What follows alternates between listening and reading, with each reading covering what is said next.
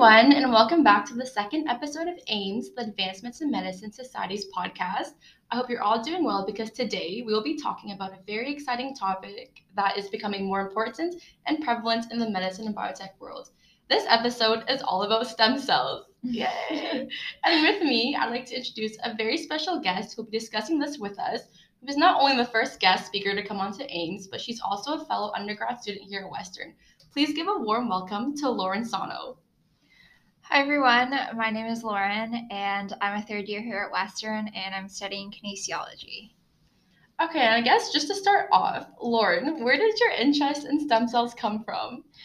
Yeah, for sure. So in 2019, um, my dad was diagnosed with cancer. He was diagnosed with leukemia. And uh, that's, I guess, what piqued my interest in stem cells. Um, he ended up needing a stem cell transplant. So um, I ended up learning a lot about it and I've developed a very deep passion for, I guess, stem cell research and just advocacy in general since mm-hmm. then.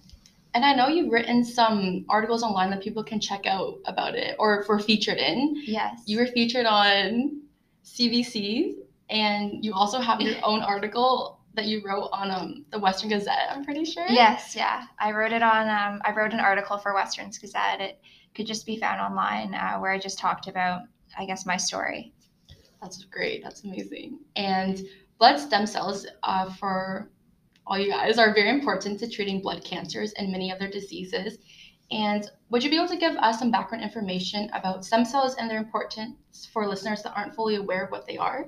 Yeah, sure. So, stem cells are essentially the most basic cells uh, in your body that have the ability to differentiate into different types of cells. They um, are located in your bone marrow, which is a surface, a spongy surface in, in your bone, and they can turn into red blood cells, white blood cells, or platelets. And I know that they're specific to an individual's race or ethnicity in the way that for a patient and donor to match, they must usually share the same ethnic backgrounds. And you've talked a lot about Canada's blood supply having a diversity problem. Can you go into more detail for that? For sure. So essentially, all stem cells have special markers called HLA markers, which are on the surface of these cells. And uh, if you think of them like barcodes, um, individuals within the same ethnic background um, have the same barcode. And this is very important because, for example, when my dad needed a stem cell transplant, um, he had to look into the registry to see if there were any um, pay, uh, donors who were Japanese or of Japanese descent, and the percentage was very, very small. So I ended up being his donor, but um, you know, if there was someone in the registry, might have had a more optimal match um, and better, better outcome. And do you mind me asking how long, like, it took till they found out that you could be a potential donor? Yeah, so they checked the Canadian registries and then they didn't find a match. And then they looked into the international registry and also couldn't find a match. So then they looked towards the family and I ended up being a half match for him, but it wasn't as mm-hmm. optimal as if they did find someone in the registry. Do, you mind me asking why? Like, why is it um more or better to be from the re- registry than family? Um, because they usually have more. So essentially actually it's um, the first i guess the best possible outcome mm-hmm. would be a sister like mm-hmm. a sibling um, would be the best possible outcome um, but then after that usually there's more criteria that is met if it's um, like fully within yeah. the same ethnic mm-hmm. background but since i'm i'm half chinese i'm half mm-hmm. japanese it's not going to yeah. be a full mm-hmm. and then another major drawback in the harvesting of stem cells is that only young blood is a viable source so only people between ages of 17 and 35 can apply to donate. Yeah, so that's one of the eligibility criteria to donate. And I think the reason for this is that um, at this age, like 17 to 35, it's very optimal. Um, you produce very optimal outcomes, and um, donors are usually healthy at this age. So that's why the criteria is is kind of on the on the young side.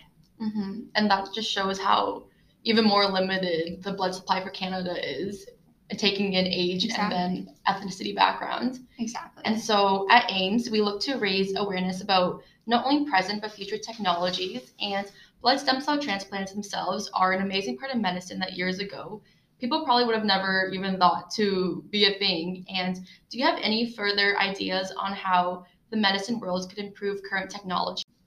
Yeah, so I, stem cells are very, uh, it's more of like a very novel um, area of medicine. Um, so I do think there's, it's, it's a hopeful future and um, I definitely think it will be a huge part in many therapeutic treatments for whether that be blood cancers or, or blood diseases, but also um, other types of transplants that may happen. Um, so I do think the future is bright mm-hmm. in this area.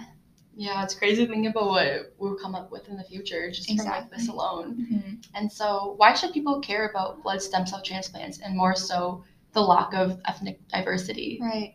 I don't think a lot of people know that there is such a lack of ethnic diversity in the registry and, and the disparity is huge. Like 70% of the registry is Caucasian and then 30% is non Caucasian. And this just makes it harder for patients who are of minority backgrounds to find a match, which I don't think, you know, is fair. So I think just spreading awareness and educating yourself on it too is, is super important. That's very true. Actually, I think that I didn't even know about this till I saw you post yeah. about it on media. Yeah. And I'm like, wait, that's just so crazy to think about because there's so many of us and we don't even know this is happening. Yeah, exactly. And so, final question: um, What can people do to help boost the diversity in the blood supply, or if they just want to learn more about stem cells? Yeah, for sure. So there's so many things that you can do. I mean, um, firstly, there's there are many videos online that you can watch just to get a basic understanding, and um, also donating blood is great um, because, for example, my father needed so many blood transfusions, and they wouldn't have been possible if it wasn't for people to just donate blood. Um, so I guess just donating blood, talking about it, just educating yourself on it and others. Those are just a couple ways. And of course, join if you meet the eligibility criteria. Mm-hmm. That's great. I'll definitely checking that out. It was nice learning about all these new things that I myself didn't even know. Mm-hmm. And I have a science background, yeah. and like I didn't even know that that was yeah. happening. And yeah. it was great talking with you, Lauren. Thank you. Unfortunately, I think that's all the time we have for today. And so thank you for speaking with us and for being the very first guest to come onto this podcast. And if you want to learn more about stem cells, becoming a stem cell donor, again, Lauren is featured on a CBC article that you can easily look up online. And she's also written her own feature on the Western Gazette, which is also online. And there's great information pertaining to stem cell transplants and therapies that you can check out on Canadian Blood Services, the Ontario Institute for Regenerative Medicine, the Stem Cell Network, and the Canadian Cancer Society. Wrapping up, I hope you guys all have a great day or night, whatever time you're listening to this, and be sure to tune into AIM's next episode, which you can listen in on Anchor or Spotify.